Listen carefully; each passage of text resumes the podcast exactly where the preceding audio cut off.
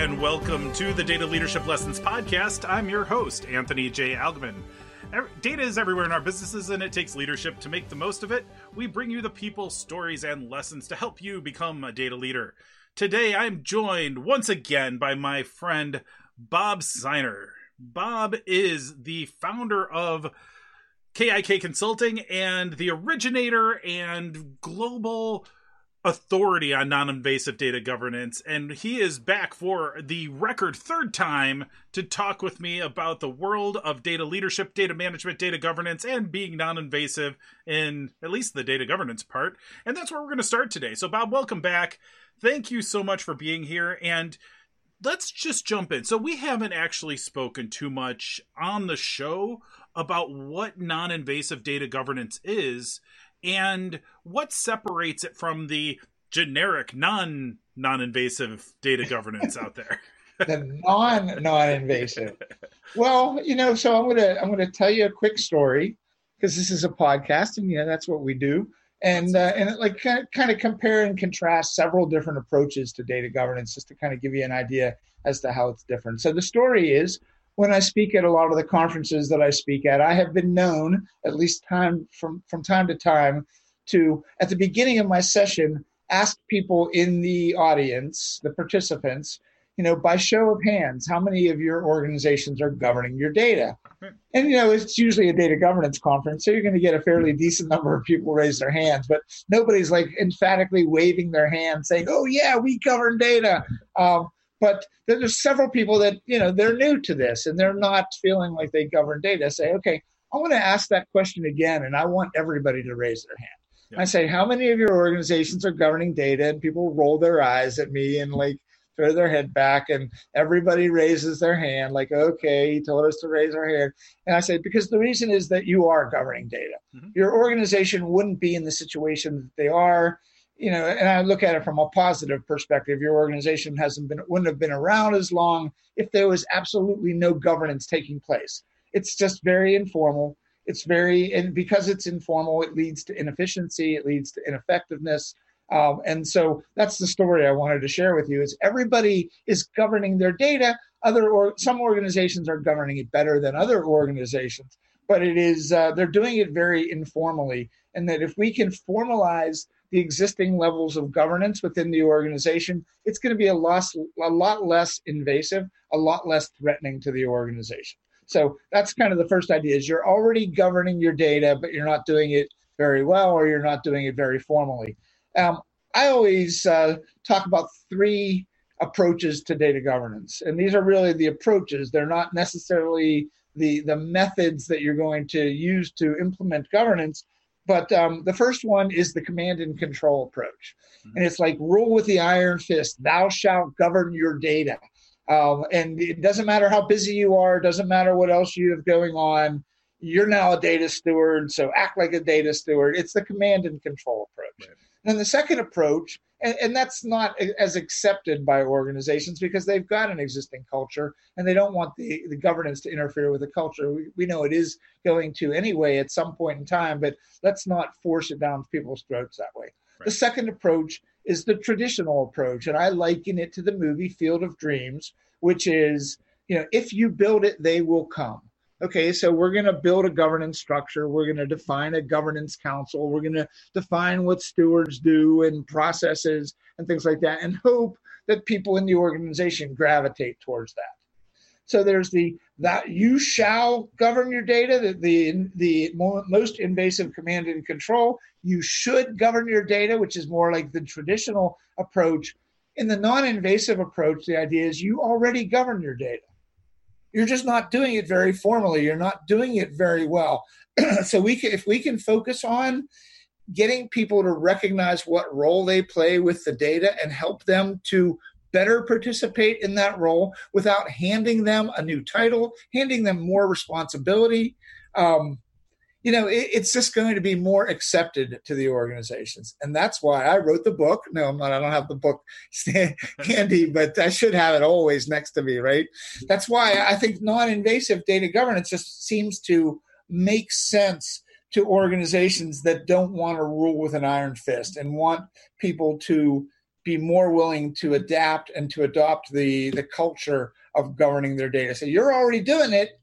You know, you're already using data that's sensitive. We're going to help you to really understand the rules associated with how you can handle that information. You know, you're defining data. We're going to help you to define it better so the organization can get better value. Oh, were you expecting to talk during this podcast? Or I just this is like our phone conversations, actually. So, no, it actually, you know, I enjoy when you bring up that data governance is everywhere, whether you're doing it actively or not. And I actually bring that up in a lot of my talks, and I always give you credit for that because I think it's an important, you know, it's an important thing for people to understand as they're getting oriented towards what data governance is about. The other thing, which you haven't talked about yet, is your definition of data governance. And we've done some joint talks and stuff, so I know what that is, but please introduce what that is. But how do you reconcile something that has a clear connection with authority to a non-invasive approach like you were just talking about? So just in case people don't know, my definition of data governance is that data governance is the execution and enforcement of authority over the management of data and data-related assets like metadata, people, process, those types of things. Mm-hmm. And so when I say it's the execution and enforcement of authority, the first response I get, honestly, is that people cringe. They think, oh, my God, that sounds so strict. Yeah, it sounds like the first option, right? It sounds like... But the truth is, no matter what option you take, right, at the end of the day, if you don't execute and enforce authority over the management of data, what is your data governance program doing for your organization?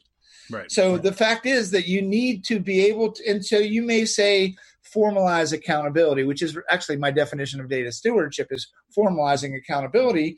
You can say formalize behavior associated with data. That's fine. You don't have to use the words execute and enforce authority over the management of data, but that's the end game. That's how we're defining what data governance is. Non-invasive describes the approach. So the way we're going to execute and enforce authority is to help people recognize themselves as being stewards, as being, and I hate this term, but data owners, mm-hmm. you know, people who are subject matter experts of the data, help them to play the role that they're already playing within your organization. We always go to Anthony when we have a question about data leadership. That's just a perfect example, mm-hmm. I thought, of kind of a subject matter expert within your organization. So I don't think that they're at opposite ends of the spectrum at all. The goal is to execute and enforce authority over the management of data.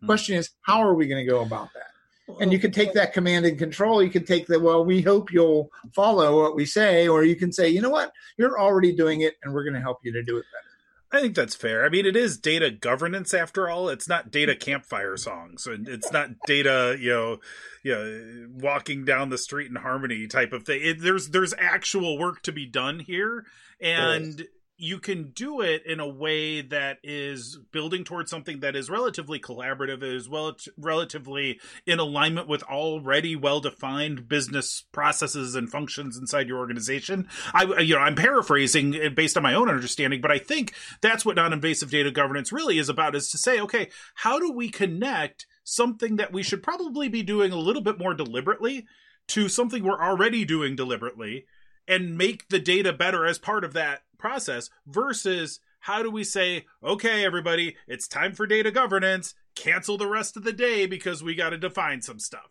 right? Well, I speak a lot. I speak a lot all the time, but I speak a lot about in my presentations about data governance. I speak about a data governance bill of rights. And it's not the rights of the people to be able to do this and that. It's the bill of rights, in quote. And the reason why I say that is getting the right people involved at the right time for the right reason, using the right data, leads to the right decision, at least most of the time. Maybe not all the time, but it leads to a more formal way of doing things. So, you know, it is... you know, we need, people think of the term governance, they think of government, they think of authority, they think of, I'm going to get in trouble if I don't do that. That's why I like to preface it with non-invasive data governance, because people will sit forward in their chair, scratch their heads and say, you know, what the heck does that mean? Right? You know, I mean, well, how can we do data governance in a non-invasive way? And people have questioned that, but to be honest with you, there's a lot of organizations that have told me after working through this approach, this is the only way that could work within our organization is to look at what we're doing well already, look for opportunity to improve and focus on that. So the Data Governance Bill of Rights is really, that's what we're trying to do is get the right people involved at the right time for the right reason, doing the right thing. However you want to have, how many times you want to have the word rights in your statement. But that's really, at the end of the day, I said that we need to execute and enforce authority, but we can do that by formalizing the way that we do things and putting quality standards around them and things like that. So, it sounds like governance has to be big and scary and people close their doors, pull down their blinds, don't want to talk. Oh, here come the governance police. Mm-hmm. It's not that way. If they think that it's that way, then they should know about the fact that there's an alternative approach to data governance. I wonder, though, would people, because when you talk about non-invasive data governance, I eat it up. I'm like, yeah, this makes sense. I like this a lot. It connects with these things, and deliberate and non-deliberate and connect to business process and all that. That's fine. But would anybody in the data governance kind of community as a whole disagree with what you're saying? Like, are people really out there saying we got to be more invasive, we've got to do the opposite of what Bob is saying, or do something different than what you're saying? They're doing it every day. They're assigning people to be data stewards. Mm-hmm. And I say that's the wrong thing to do. I say we need to recognize people as data stewards. And there is a big difference there, because when they're assigning people something immediately, it feels like it's over and above what they're presently doing. Mm. I'm busy 150% of the time. You're now going to assign me to be a data steward. When the heck am I supposed to find time? I'm going to have to drop something, So it's different. It's even in the language that we use. You talked about process. Okay, instead of redefining or defining new process, which we do all the time anyway, let's apply governance to the process. Again, it's a different in the semantics that we use, and it's really a difference in the approach that we take. Mm-hmm. And so, yes, there are some people, I won't mention any of the companies, that really feel that they need to take a more invasive approach. I've actually been told, and I was presenting on a boat in Stockholm, Sweden, and somebody said, oh, so the non-invasive approach is the do-nothing approach. I said, no, that's not the case. It's a do-everything approach with everybody. If you want to have entire coverage, I have to look at the camera every once in a while. If you want to have entire coverage of your organization, I say... in the command and control approach, or the approach that people say, Mike and Mary and Sue, they're data stewards. Okay. In my approach, everybody who has a relationship to the data, that's being held accountable for that relationship to the data, is a data steward. It's not something that you can opt in or opt out of. It's not something we need to ask you if you want to be a data steward. Basically, by what you do, if you use sensitive data, you have to protect it. You're a data steward. We don't have to call you a data steward. We don't have to assign you the role of data steward. So I would say, yes, there's a lot of organizations that might not disagree on the surface with what I'm talking about, but their actions that they're taking are completely contrary. And when people say, well, if everybody's a data steward, nobody's a data steward, I'm sorry, but I call BS on that, because not just my initials BS, but I call BS on it. Unfortunate initials, by the way. Yeah, it is. I was going to call myself BS Consulting, but I figured that wasn't going to be a good idea. Probably. But you know what? So the only way to cover your entire organization is if you consider that everybody is a data steward. And I've written articles, everybody is a data steward. Get over it. Mm-hmm. Yes, it changes the approach. Yes, it changes the complexity of the program to your organization. But if the goal at the end of the day is to execute and enforce authority over the management of data, we're not going to say, okay, this side of the room, you need to protect that sensitive data that you're using. But this side of the room, you're using that same sensitive data. Just go to town, do whatever you want with it. Right. So, everybody is a data steward. And that is that's less invasive than it sounds. To drill a little deeper, Because one thing that you said at first, I wanted to push back on, but then I came up with another counter argument. So I'm going to give you them both. The first thing was, is that I get like people want to assign data stewards and add something new to the mix. And it's not to say, because I think you covered this later in your answer. And that is what we're doing is not saying you need to do something wholly new, but you're already being a data steward in some aspects, just not in a well-coordinated way, perhaps. But we're not adding a huge amount of new work. Now, the pushback would be, well, you're still adding something. You're still saying there's something additional, and I don't think you're arguing that. I think, or are we taking, or are we making it easier for them? So let's use the example of somebody who has the responsibility of defining the data that's going into a new analytical platform. Mm-hmm. You know, should they need to define that data again? Or is their first step to look to see where that data exists in the organization? Is there already definition for that data? So are we making their life easier, or are we adding to what they're doing? You know, if you're using sensitive data, I keep going back to that as an example, the only way that you're going to be able to use sensitive data appropriately is if you know the rules associated with it. So since we know you use this data that needs to be protected, we're going to tell you how you can print that data, how you can transmit it, how you can need to encrypt it, those types of things. If you're producing the data, instead of making your life more difficult, we want you to understand how the data that you're producing is going to be used in the organization. And that way you won't skip over birth date because you don't think that it needs to be used anywhere. But that's critical because we have a marketing program that caters to people's birth date. So we've got, you know, the majority of our customers have birth dates of 01/01/01 because that was the default. Yeah. You know, it's not adding to what they're doing. You know, yes, there's going to be times where it feels like it's more. If there's a more formal method for defining the data, if you need to pull from a Dropbox or a pick list to pick the data that you're inserting into a field, or it doesn't let you take the default, yes, we're asking you to do more things. But you know what? We should have been asking you to do those things all along rather than waiting until now to do it. Well, but there's still an element of assignment. There's some work still to be done in non-invasive data governance. You're not saying that data is just going to magically all work because we want to be collaborative about it.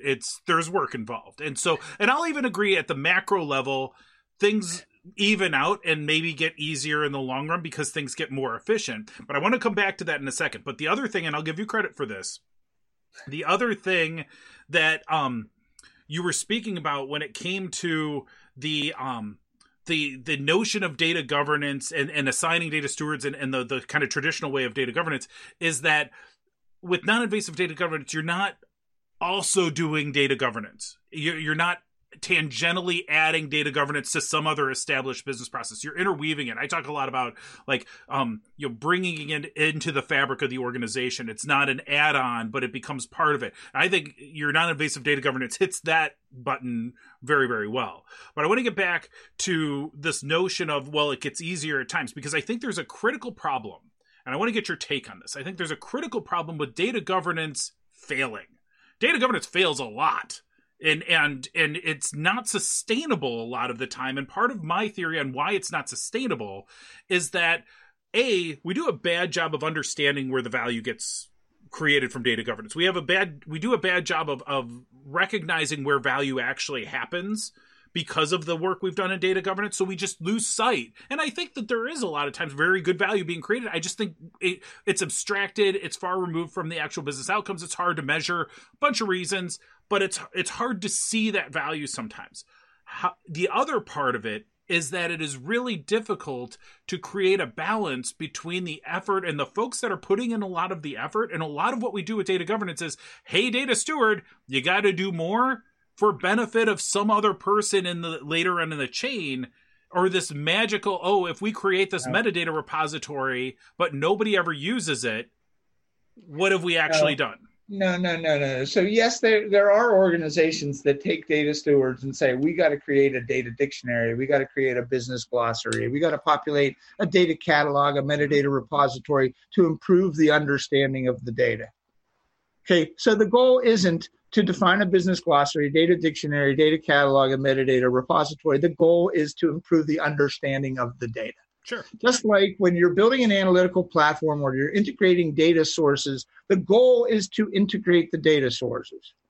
You're going to do that anyway. You can either have formal method for doing that or not do it at all. But, you know, if you are going to do it and you're going to do it informally, then, and this kind of leads to, well, where's the value that comes from data governance?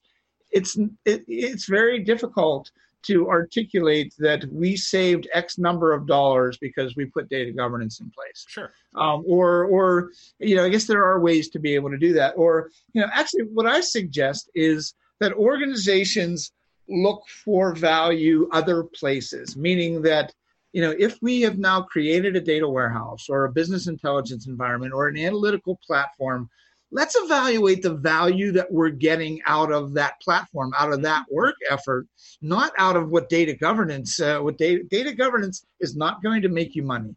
It's not going to save you money. It's going to formalize, hell, it's going to execute and enforce authority over the work that you're doing with the data that's really where the heavy investments are. So you've got a heavy investment, but so I'm saying that those things are very closely related in the fact that the value comes from what we are trying to achieve and that we're using governance to get there. Yeah. Data governance really is an amplifier. There's value in being an amplifier. There's value in creating efficiencies, but that's value. There's real value in that. And so data governance has to create value to be worthwhile.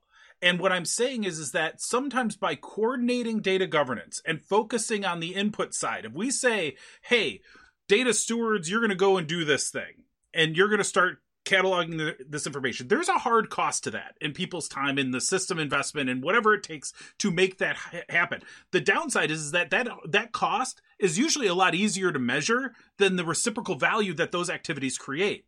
And so those activities are amplifying other activities and doing other business processes, helping make things work or whatever. At some point down the road, hopefully they become valuable enough to justify the investment. The problem is that there's a lack of transparency of that piece of it compared to the much more visible, even at an individual level, individual cost of my time. If I'm going to spend the next hour working on this thing somebody told me I needed to do that I don't see how I will ever directly benefit from, we have a problem with incentivization and motivation of even the maybe individual. It's not all about them. Maybe it's about the value that the organization gets to. Yeah, but you know, that doesn't motivate Jim over in accounting to do that work. I need to actually create something that people will actually do. Otherwise, it's just theoretical. So well, then the question is how do you motivate the individual to contribute to the greater good, especially in a non-invasive data governance model where we've said, hey, this is already part of what you're supposed to do? Or do you advocate including their data governance activities as part of their formal evaluation process? Sure. Is that part of it?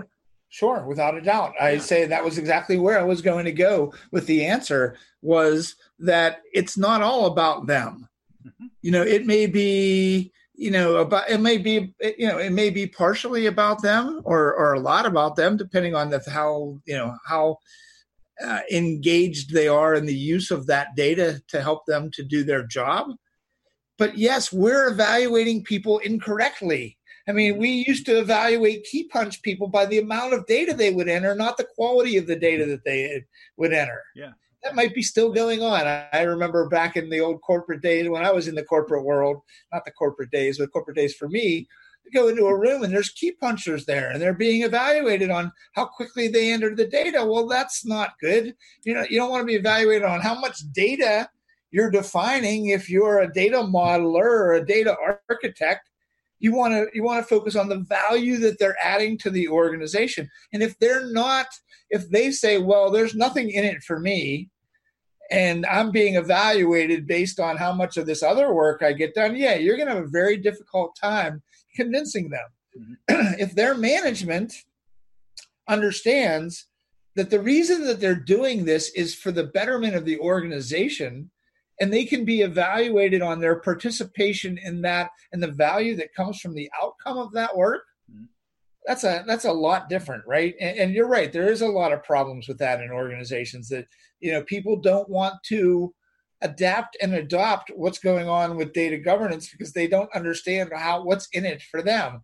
You know, this Joe and Mary who are involved in, you know, putting together the data dictionary for this specific data asset within the organization, saying, well, you know, I know what the data is. I haven't used the data. You know, I know how to use the data. Why do I have to actually sit in meetings where we come to an agreement on what a customer is? I know that's going to, I'm starting like way up top, but right. Because when your management asks how many customers do we have, or let's pick something a little bit more detailed, like the lifetime value of a customer. And we have 5 different ways of being able to define that depending on who you ask. And when the executives want to know, well, what's the lifetime value of ABC company to what we do? And they get 5 different answers, that pisses them off. Yeah. They don't like that at all. And they say, why am I getting different answers? Depending on who I ask, well, they might even be going to the same data resource, but they might not have the same understanding of the data in that resource, or they might be going to vastly different data resources that define it differently. And so is there a value in that? I was meeting with a client today that we're talking about, you know, how are we going to get the sales and marketing people to get involved in this when they're not data people and they don't see the value. But if they can close more deals more quickly because they know, you know, what roles the different contacts are playing within that organization, that's going to mean a lot to them because they are being evaluated on how well they sell. And if you can relate improving the consistency of a use of piece of information to that, that's bringing value to them. That's bringing value to the organization. It's a lot of it is in the messaging that we are using.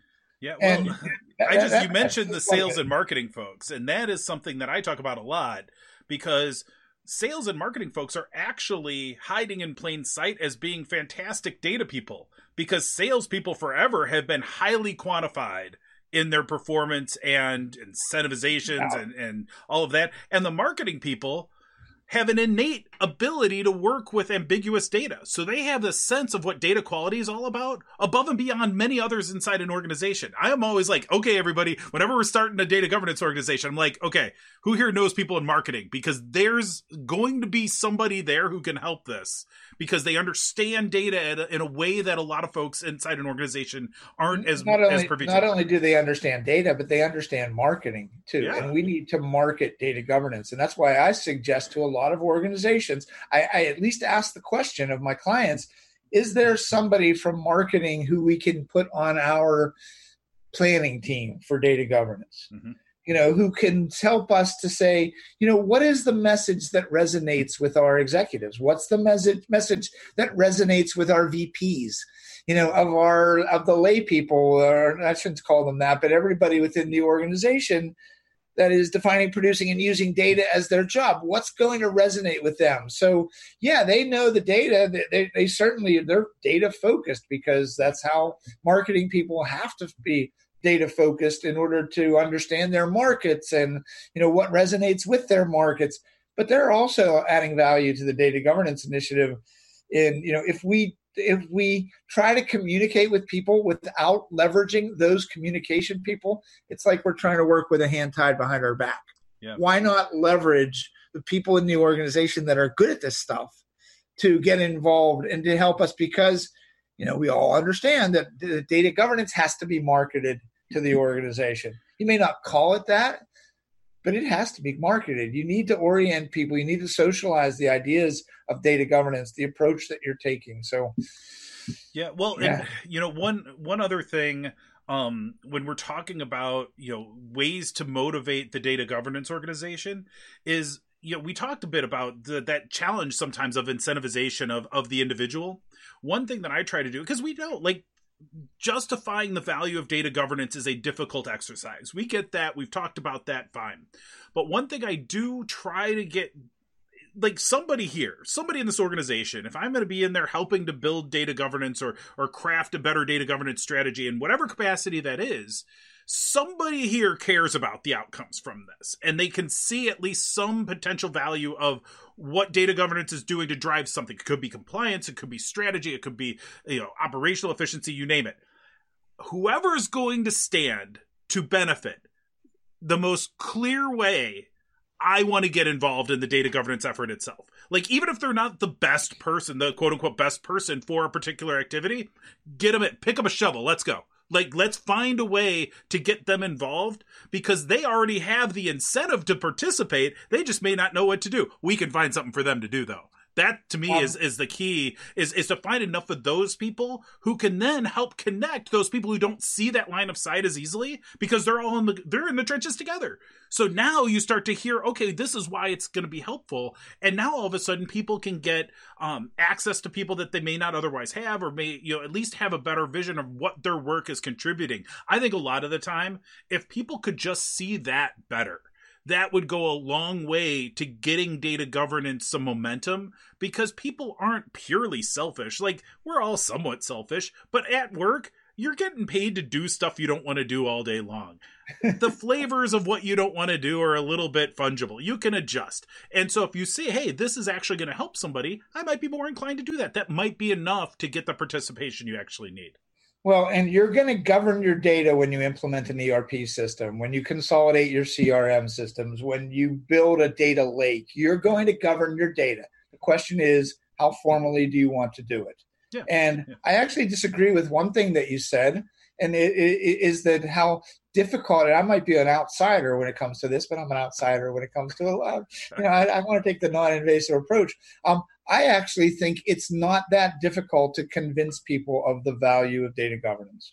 I hate to do this, but I'll do it anyway. I'm plugging my most recent TDAN, the Data Administration Newsletter article, which is called How to Convince Stakeholders That Data Governance is Necessary. And so ask them, what can't you do because you don't have the confidence in the data, or you don't have the data that you need to be able to do it? So that's the first question is, what can't you do that you'd like to be able to do because you don't have the data or the confidence in the data to do it? The second one is, what would you do? What innovative things could you as an organization do if you had data to be able to support it? And if you can get stakeholders to articulate what they can't do, what they're spending gobs of time on and still can't do, or what they would like to be able to do in a utopian sense, you know, that's kind of crazy, but if you could get them to articulate that, it's not going to happen by itself. It has to be done. And so in that article I just mentioned, there's the three questions. What can't you do? What would you do? And the third question is, how the heck does that relate to data governance? And so people ought to take a look at that at tdan.com and just, you know, do a search to find things that I've written. And that's, you know, it's very practical. So I think, again, a lot of it has to do with the method that we're going about trying to get people to understand the value of data governance, because, you know, it's a battle. I'm not going to say that it's easy, but I'm saying that, you know, a lot of it, of our ability to do that depends on the approach that we take to doing it. Well, you know, I'll agree with you to a point, and the point is for the short term. I think you can definitely get agreement logically on all of that, but when it's coming out of their budget every month, month after month, for months and years, at some point... What's coming out of their budget? The effort of their people contributing to data governance? The effort towards the budget, towards the tools that are supporting data governance? If you were going to integrate CRM packages, you're going to need to involve people in doing it. And you're going to go to the most appropriate people in the organization to come together as a working team to do it. So you're going to do it anyway. If you're doing that, why don't we do it in a way that's going to actually add value at the end of the day? So no, they're already involved 20% of their time. Let's just throw out that number. 20% of their time is working on the CRM consolidation initiative. We don't need to add another 20% of their time. We're helping them to do it more effectively. So, and that is why data governance is always successful. Data governance fails all the time. I mean, so there's a reason that data governance is failing all the time. I don't know who you're talking to. Go talk to every one of your clients, Bob. This is the first, you know, this is not the first time they've tried data governance. You've talked to my clients and they've told you that it's not successful. Anybody who's hiring you to help them do data governance, most of them have tried in the past and failed. At this one point, of my clients just told me this is the fourth time that they're doing it. And so we're, you know, I know you, and so we know we agree on most of this stuff, but we're pushing a logical debate here because I think there's something to this, and that, you know, data governance, we know, fails a lot in general, right? We also know that it is difficult to see where the value manifests from the efforts you put into data governance. I think we agree on that too, right? We both said that. Well, but I would say that, yes, a lot of organizations have tried to do data governance and have failed. I don't know if I've ever talked to an organization, and this may sound like a sales pitch, and it's not intended as a sales pitch. Organizations haven't tried non-invasive data governance multiple times and had it fail. Because, one of these organizations that I talked to this week, is a prospective client said they're now in charge of it. They're taking this is the fourth time. It's the first time they've tried it in a non-invasive approach. Mm-hmm. And people in the organization, from executives down to middle-level management, down to the people of the organization, have said to them, and they told me this, I'm not making this up. They said, this is a completely different angle that we're taking on implementing data governance. So yes, data governance fails. It fails a lot.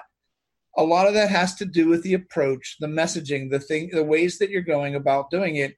And, I say, it doesn't have to be invasive. It can be non-invasive. It's just an alternate way. If your data governance program has failed multiple times, think about taking a different approach. What is it that Einstein said, the definition of, of idiocy or something like that, is trying the same thing over and over again the same way and expecting different results. Mm-hmm. If you take an approach that looks to formalize accountability rather than hit people over the head with a stick, I can't assure you that that it's going to work perfect in your organization, but you've got a much better chance of it. And like I said, I don't think I've ever talked to an organization and said, well, we tried non-invasive and we stayed non-invasive and we communicated effectively with our leadership so they support, sponsored, and understand what we did, but it failed. I'm sorry, but I have not run into that. It's not the goal. It's not the silver bullet. It takes a hell of a lot of work, but a lot of it has to do with the approach that you take. Right. So, well, I think, there's definitely, benefits, clear benefits to the non-invasive approach. And I think that's a fair statement. I think that there would be a lot of debate on I think it'd be an interesting debate to get you and somebody who's a non-invasive data. It's really easy to fall into double negatives when you start talking about non-invasive data governance. Yeah, just say invasive data governance person. But see, I don't know if that's the case. So, that's the question: is how different this is from other data governance out there. Sounds like our next podcast is that you need to get two of us, and you'll do a point counterpoint. With Bill Murray and Jane Curtin from Saturday Night Live, you can be in the middle, and you can look at me over here, and you can look at whoever over there. But it would be an interesting conversation. I'm not going to try to shoot down everything that they say, because they've probably had some level of success in executing and enforcing authority over the management of data. Did their approach work? Yes, I hope everybody's approach works. But those of you that have issues in making it work or getting it to work should at least consider, looking at seeing what the heck does this guy mean by non-invasive data governance, because there is really something to it. Well, hey, and I'm all for every perspective you can get, right? To me, it's all about, casting different perspectives on a situation to fully illuminate it.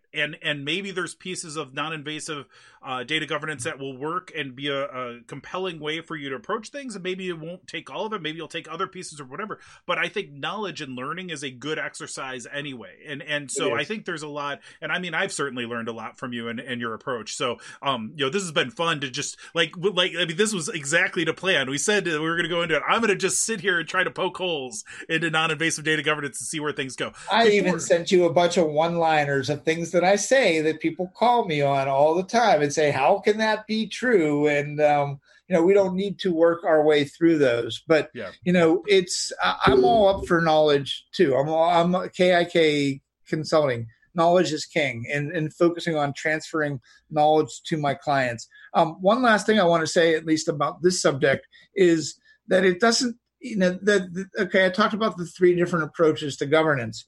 There are some organizations that take a hybrid approach, that certain parts of it are more invasive than other, and some of the parts of it are more traditional than others. And there's a non-invasive component to it as well. So it's, you know, is it for everybody? Well, from my consulting business perspective, yes, it's for everybody. Yes, it is. It's for everybody. But the fact is that there may be aspects of it that need to be done a little bit more invasively, mm-hmm.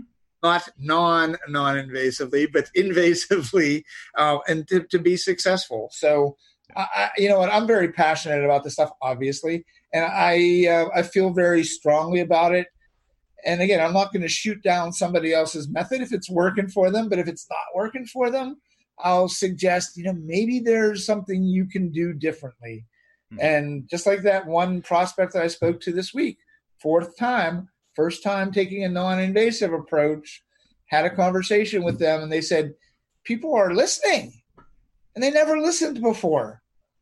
Okay, so it's no longer the good cop, bad cop thing, where the data police are coming to knock on your door. So people should look at it and see. I mean, it's really practical. As my subtitle on my book is, it's the path of least resistance and greatest success, at least from my experience. And that's why it's called non-invasive data governance, the path of least resistance. That's why I call it that, because the organizations that are taking this approach are finding that it just resonates well. So. Well, and with any approach, the key to this too is to recognize that nobody's going to give you all the answers. The solutions aren't in the book. The ways to approach your problems are in the book, and that's where approaches and frameworks help you. But don't ever think that you're going to ever find this magic list of things to do that you're going to be able to check off your brain and be like, okay, I'm going to do the rest now. And it's just check, check, check. It doesn't work that way. The fact is that everybody's circumstances is a challenge, and you have to navigate that. And the other recent article on TDAN.com that I wrote is, the data will not govern itself. Right. And there's no magic pixie dust to sprinkle over the data. And, now the data is good. Oh, now it's defined better. Now we've got data documentation and metadata. It doesn't work that way. It takes effort. It takes resolute effort, is the term that I started to use. You need to emphasize it and focus on it in order to be successful. Right. And so we're getting close to time, but I want to talk to you a little bit about Lego. So, my son is a big Lego fan. I know you've done some Lego. Now, today we're recording this on July 31st.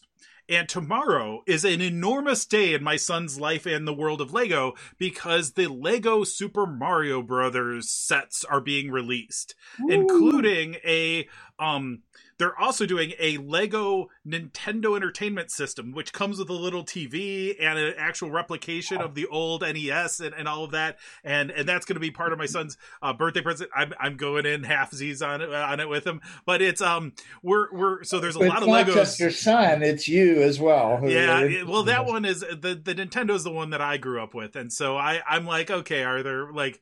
You can have this one, but we're building this one together, and I'll give you some of the costs. It's a pretty big set. So, just knowing that and knowing how excited he is, and he's watching all the videos and researching it way more than he should, and like it really reminds me of myself in a lot of ways. Talk to me about what Lego means to you, and what it is. How it's a lot like data governance, how putting together Lego models is a lot like data governance for you. Okay. I'll tell you that, but it is a great diversion I love music. We've talked about my musical tastes and the things that I like. But I like Legos because I like to build things, and I've been building Legos for many years. And I pulled out one of my favorite models, which is also one of the earliest ones that I created. See, you get the whole 360 here view of it. Very cool. There's a part of Legos that they call techniques, are the kinds of Legos. There's cars, and there's, I don't want to pull it down and have it fall apart on me, but here's the most recent model. So I like doing them. I have the lunar lander here. I have a VW bus with a surfboard on it, the yellow submarine, airplanes. I like Legos. So I do a lot of Legos, and I know that your son does, and I know that you love it too. Yeah. Even the NASA series is really cool because you've done the rocket, I know, the rocket ship, which is as tall as you are probably, or at least as tall as your son. Big, yeah. I did the lunar landing. I know that there's other data people that also are very into like the Lego NASA series.